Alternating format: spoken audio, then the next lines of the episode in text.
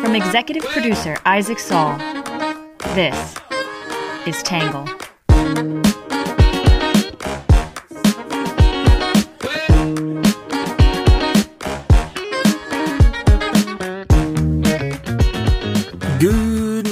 Good afternoon, and good evening, and welcome to the Tangle Podcast, the place where you get views from across the political spectrum, some independent thinking without all that hysterical nonsense you find everywhere else.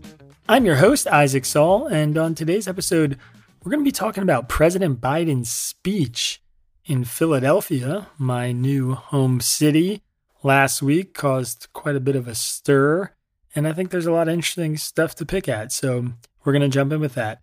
Before we do, though, uh, first of all, I hope you had a great Labor Day weekend. I'm feeling a bit recharged after some days off and spending some time with family and friends in North Carolina.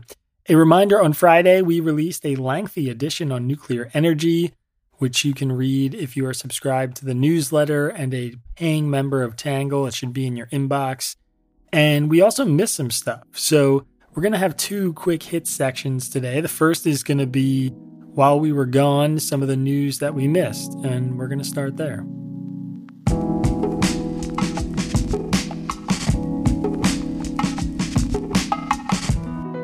Number one, the U.S. economy added 315,000 jobs in August, slightly below expectations. Job growth continues despite still rising interest rates implemented to cool inflation. Number two, a retired NYPD officer was sentenced to 10 years in prison for assaulting a police officer during the January 6 riots. Number three, officials in Jackson, Mississippi say water pressure has been restored at a local treatment plant after nearly 180,000 residents went without water for a week. Number four, British conservative Liz Truss was sworn in as Britain's third prime minister in just over three years on Tuesday, replacing Boris Johnson. Number five, a federal judge granted President Trump's request for a special master to review documents seized by the FBI during a search of his Mar a Lago residence. All right, that is it for the news we missed, which brings us to today's quick hits. First up, Russia says it won't restart the Nord Stream pipeline that supplies natural gas to Germany until sanctions from the EU are lifted. Number two, newly declassified U.S. intelligence documents say Russia is now buying thousands of rockets and artillery shells from North Korea. Number three, Couy Griffin, the founder of Cowboys for Trump, was removed as county commissioner and banned from holding public office because of his role in January 6th. Number four, a document describing a foreign government's military defenses, including its nuclear capabilities, was among those found at Mar a Lago by the FBI, according to a Washington Post report. Number five, California is urging residents to reduce electricity use to avoid blackouts as a heat wave drives up the state's power demand.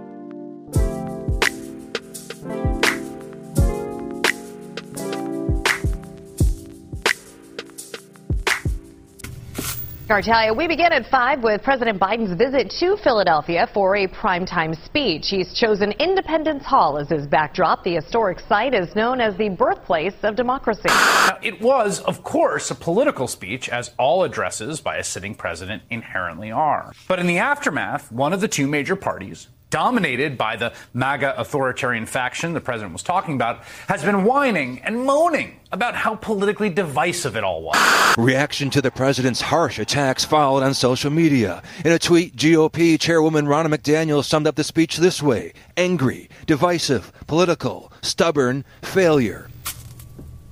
On Thursday, President Biden delivered a speech in front of Independence Hall in Philadelphia where he both warned that former President Trump was promoting an extreme ideology that threatens democracy and called for Americans to come together to support democracy. Too much of what's happening in our country today is not normal. Donald Trump and the MAGA Republicans represent extremism that threatens the very foundations of our republic, Biden said in the speech.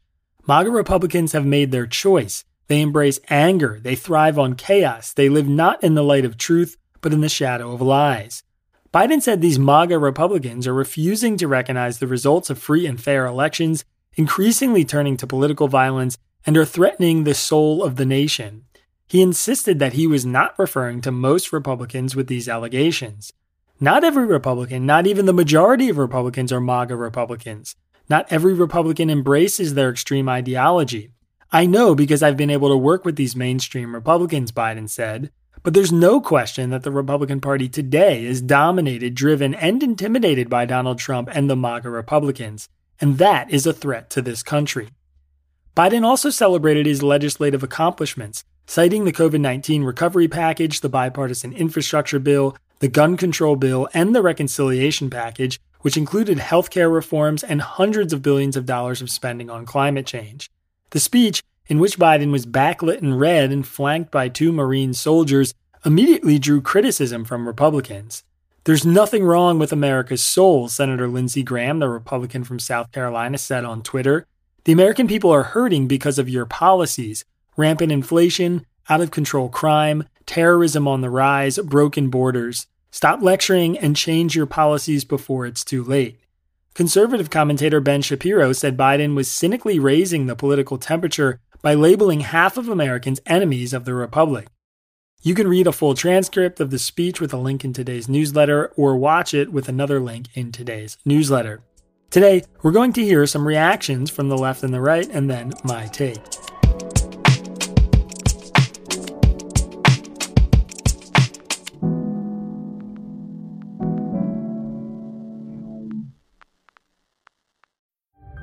Up to The Economist for in depth curated expert analysis of world events and topics ranging from business and culture to science and technology. You'll get the weekly digital edition, online only articles, curated newsletters on politics, the markets, science, culture, and China, and full access to The Economist Podcast Plus. The Economist is independent journalism for independent thinking. Go to economist.com and get your first month free. First up, we'll start with what the left is saying. The left is mostly supportive of the speech, saying Biden is properly framing the threat of Trump and his supporters. Many argue that democracy is under threat in many states, and Americans need to be aware of that. Some say Biden could have invoked patriotism instead of partisanship. In The New Yorker, Susan Glasser said Biden called out MAGA Republicans in unsparing terms. I suspect a few will remember Biden's words on Thursday night as much as they will think of the ominous setting, the front of Philadelphia's Independence Hall at night, with the dramatic red floodlights as the backdrop for the president while he spoke in dire terms about the possibility of political violence from the Trumpists who still refuse to concede Trump's 2020 defeat and who celebrate the violent mob that stormed the Capitol in hopes of overturning it. Just hours before Biden's speech, in fact, Trump himself bragged of giving financial support to some of the insurrectionists who have been charged by the Justice Department and told an interviewer that he was considering offering blanket pardons to the January 6 defendants should he be reelected in 2024, Glasser said. MAGA Republicans seem to think that the scary setting for Biden's alarming message was somehow beneficial to them, and they soon began sharing images of the dramatic black and neon red scene, she said. In the inverted logic of Trump world, Theirs is the grievance that matters. They are always the wronged party. Storming the Capitol and defying the will of voters in 2020 was totally fine. But how dare Joe Biden say such nasty things about them for doing so? These howls of complaint might have been fun to listen to from the folks who routinely savage Biden as a wild eyed socialist out to destroy freedom itself if what they themselves were doing to the country were not so deadly serious. In NBC News, Jason Stanley celebrated Biden for finally coming around to the central issue facing Americans. The president did not shy away from the truth. The Republican Party, one of our two major parties, has been taken over by an explicitly anti democratic social and political movement collectively known as MAGA Republicans, Stanley said. Biden's comments built on remarks at a fundraiser a few days ago in Maryland, where he said extreme MAGA philosophy was semi fascism, not surprisingly, reactionary conservatives like Fox News host Tucker Carlson and House Republican leader Kevin McCarthy immediately began braying for an apology. But does Biden have anything to apologize for? Americans can freely vote for MAGA Republicans in the upcoming 2022 and 2024 elections. But placing and keeping these people in power in the short term would likely result in long term one party rule as well as massive restrictions on the liberties of racial, religious, and sexual minorities, as well as women. This is a hard truth that every American must face, Stanley wrote. However, in painting MAGA Republicans as essentially intruders into American politics, the president did misrepresent our history. They are a descendant of Jim Crow, and its leaders are bringing back the same tactics of voter suppression, acts on history and education, and calls for political violence using the specter of black political protest as an existential threat to white America. The Washington Post editorial board said it was a depressing reflection of the times that Biden had to give the speech he did. The difficult, perhaps insurmountable challenge that Mr. Biden confronted just eight weeks before midterm elections that will determine the future course of his presidency was how to convey the message of defending democracy in a way that summons patriotism rather than partisanship, the board wrote. Here, as much as we agree with the president about the urgency of the issue, is where he fell short, too often sounding more like a capital D Democrat than a lowercase d Democrat. You don't persuade people by scolding or demeaning them, but that's how the president's speech landed for many conservatives of goodwill. Mr. Biden was wrong to conflate upholding the rule of law with his own partisan agenda, which he called the work of democracy. You can be for democracy, but against the president's policy proposals to use government to lower prescription drug prices and combat climate change. MAGA forces are determined to take this country backwards, backwards to an America where there is no right to choose, no right to privacy, no right to contraception, no right to marry who you love, Mr. Biden proclaimed. But many conservatives, not just MAGA forces, agree with the Supreme Court's decision to overturn Roe v. Wade. It was disappointing that Mr. Biden chose to admit that the infrastructure, gun control, and burn pits legislation he praised had passed with Republican votes, the board wrote. Pointing this out would actually have strengthened his effort to draw a contrast between MAGA Republicans and mainstream Republicans.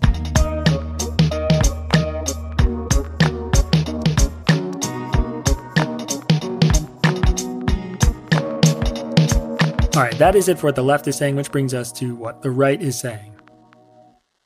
Many on the right criticized the speech, saying Biden is framing his political opposition as mortal enemies.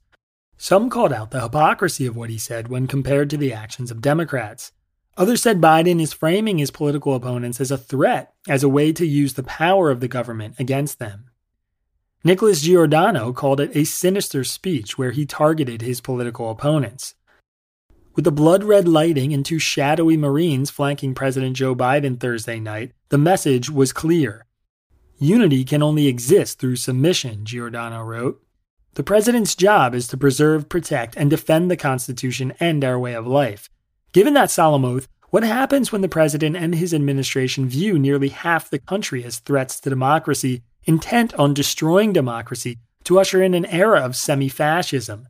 If the president and his team truly believe MAGA and anyone who subscribes to the America First policies represent an extremism that threatens the very foundations of our republic, how long will it be before the president officially declares tens of millions of Americans as domestic terrorists? Everyone should pay attention because the Biden administration is not just targeting MAGA Republicans. They're targeting Republicans, independents, libertarians, and disaffected Democrats who support the former president's policies, he said. This is a coordinated and sustained campaign to portray political opposition as an existential threat and enemies of the state. This timeline of events and the increasingly darker rhetoric indicates that we are headed towards an ominous period in American history. If the Biden administration continues down this trajectory, it is only a matter of time before former President Trump and his supporters are officially designated as a domestic terrorist organization. In the Wall Street Journal, William McGurn said Biden is angry, but not serious. Yes, it was full of nasty stuff, but in the end, it was more Beltway bathos than menace, McGurn wrote. Surely it's damning that what so many people seem to remember isn't Mr. Biden's message, but the nakedly political use of the uniformed Marines behind him, calling on General Mark Milley, and the neon illumination that made the stately face of Independence Hall look like the entrance to a bordello in some red light district. Even more striking was the tone. Gone was the genial Joe from Scranton, the man who persuaded Americans that he would give them a calm and drama free presidency. In its place was Dark Brandon, a superhero saving America from imaginary armies of fascism. This Joe Biden seems to think that anger conveys seriousness, but apparently no one inside the West Wing is asking whether these outbursts really help him or only underscore his failure to do anything about what he's complaining about, he said. Mr. Biden well knows voters aren't happy with him. For all the talk of his legislative victories and a fortunate drop in gas prices, the president obviously isn't confident those will prove decisive when Americans go to the polls. He's not the first politician to calculate that his best path to victory is to paint political opponents as not merely wrong, but evil, and pray voters end up hating the other guys more than they hate him. In National Review, Dan McLaughlin called it a blundering and insincere speech. Examples proliferate. Biden wrapped himself in the mantle of the rule of law, which his administration has so flagrantly disregarded with illegal orders on the CDC eviction moratorium, the OSHA vaccine mandate, and now student loan debt, McLaughlin said. He talked about the Constitution, yet his list of rights he intends to protect the right to choose, right to privacy, right to contraception, right to marry who you love consisted entirely of things the Constitution never mentions. He couldn't spare a word for free speech, free exercise of religion, the right to bear arms, or due process of law, all of them punching bags for his administration. He complained that, quote, democracy cannot survive when one side believes there are only two outcomes to an election either they win or they were cheated, and that you can't love your country only when you win, and that I will not stand by and watch. I will not, the will of the American people, be overturned by wild conspiracy theories and baseless, evidence free claims of fraud. End quote. Again, he attributed this only to his political opponents, ignoring all manner of offenses against this norm by his own side, ranging from Biden himself branding the 2022 elections as illegitimate unless Congress passed a bunch of bills that won't pass, to Chuck Schumer calling American elections a rigged game, to election deniers Terry McAuliffe, who Biden eagerly supported in 2021, and Stacey Abrams, whom Biden is eagerly supporting in 2022.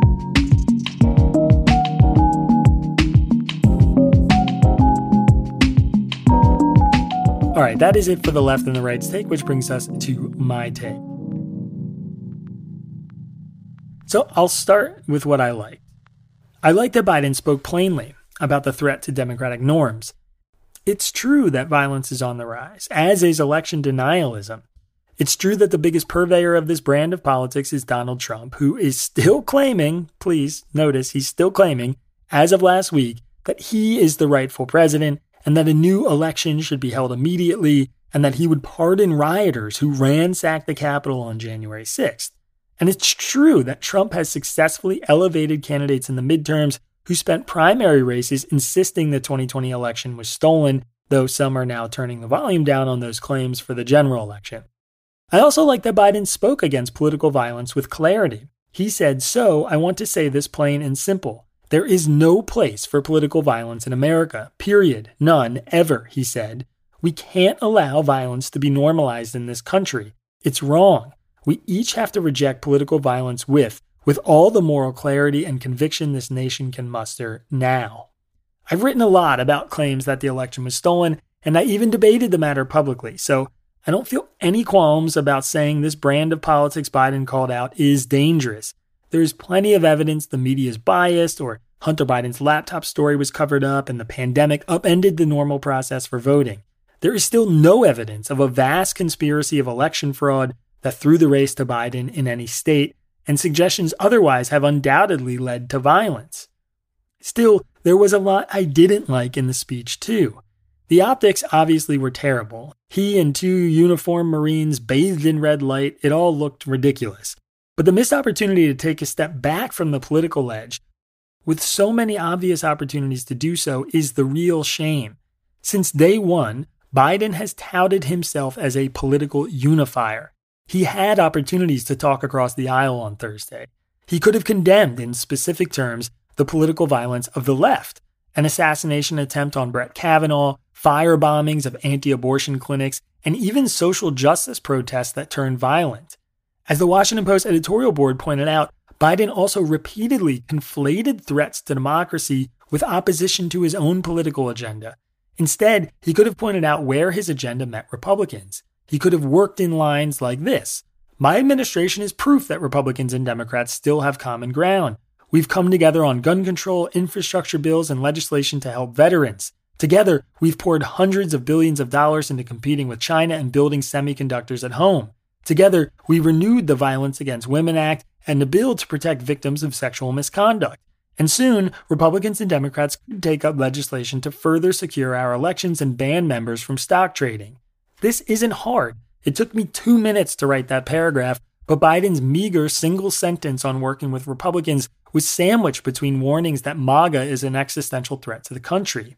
He spoke about election denialism, but spared no words for his own party.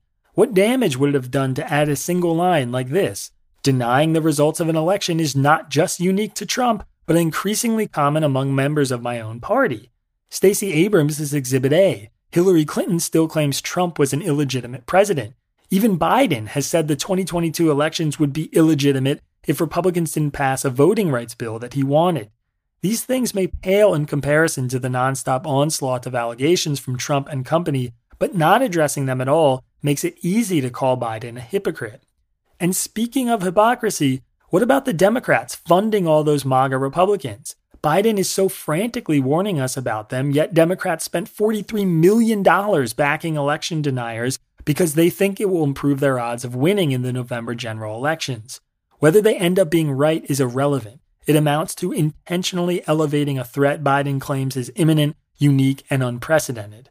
Of course, Pretending Biden somehow escalated the political rhetoric in our country is also ridiculous. His predecessor exceeded Thursday night's rhetoric on a daily basis, whether it was telling voters Democrats are sick and want to destroy our country as we know it, or claiming Democrats don't mind executing babies after birth, or promising voters Biden was going to confiscate your guns, terminate religious liberty, destroy your suburbs, or when he retweeted a video where a man said, quote, the only good Democrat is a dead Democrat, end quote. After Republicans spent the week criticizing Biden for saying MAGA ideology was akin to semi fascism and that he crossed some sort of imaginary line, a video of Trump calling Democrats fascists at a campaign rally in 2020 resurfaced. The examples are so endless, it's hard to remember them all. Biden is clearly betting that hate for Trump will motivate his base more than support for his agenda, and he may very well be right. Yet, he had plenty of chances to offer an olive branch to the many voters who are dissatisfied with his time in office, which, by the way, is about 60% of the country. He could have offered even tepid criticism of his own party's actions, or focused on bipartisan legislation, or called out the specific politicians and figures threatening democracy rather than broad swipes at anyone who subscribes to Make America Great Again. He passed on those chances, and while he may think it is better for him politically, I think the country's psyche is worse for it.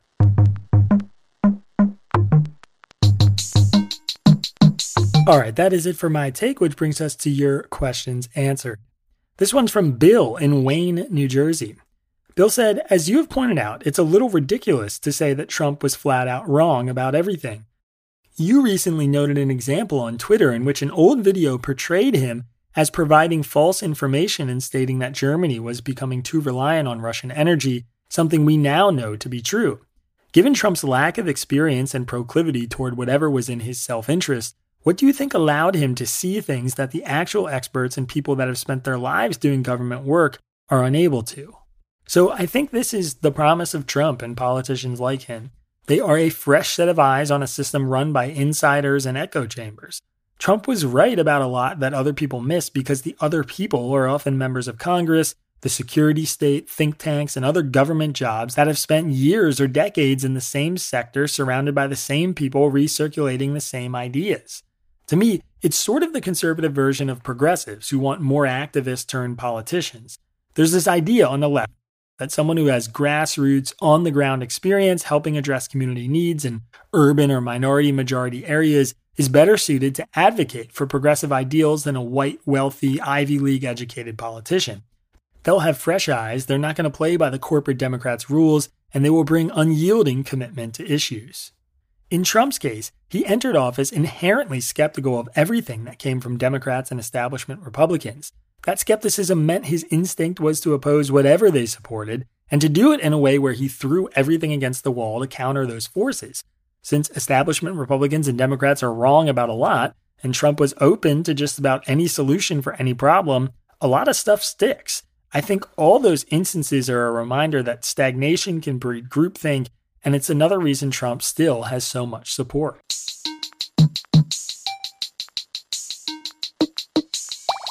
All right, that is it for your questions answered, which brings us to our under the radar section. On Monday, California Governor Gavin Newsom signed a bill to give more than half a million fast food workers more power and protection. The legislation creates a 10 member fast food council with equal numbers of worker delegates and employer representatives, as well as two California state officials to set things like wages, hours, and working conditions.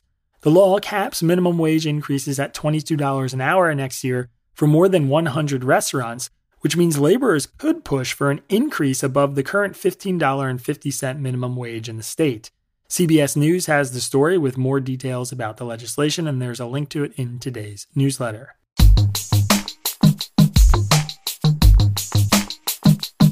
All right, next up is our numbers section. The percentage of Americans who want the number of immigrants coming to the United States decreased is 38%. That's the highest level since July of 2016. The percentage of Americans who want the number of immigrants coming to the U.S. increased is 27%. The percentage of Americans who think political violence in the U.S. will increase over the next few years is 64%, according to a new CBS poll. President Biden's approval rating, according to 538's average, is now 43%, the highest since mid March. The number of air travelers screened in the U.S. over Labor Day weekend this weekend was 8.76 million. The number of air travelers screened in the U.S. over Labor Day weekend in 2019 was 8.24 million. All right, that is it for our numbers section. Last but not least, our Have a Nice Day section. Uh, I love this story. A woman who can smell Parkinson's is helping scientists detect it in patients with 95% accuracy. Researchers in Manchester are developing a new method to detect the disease in three minutes based on the astonishing proclivity of Joy Milne to smell it on patients. Milne, a 72 year old retired nurse, became famous for suspecting her husband had Parkinson's 12 years before he was diagnosed based on what she said was a distinct change in his smell. She linked the smell to his diagnosis after meeting people at a Parkinson's support group, which she said had the same distinctive smell.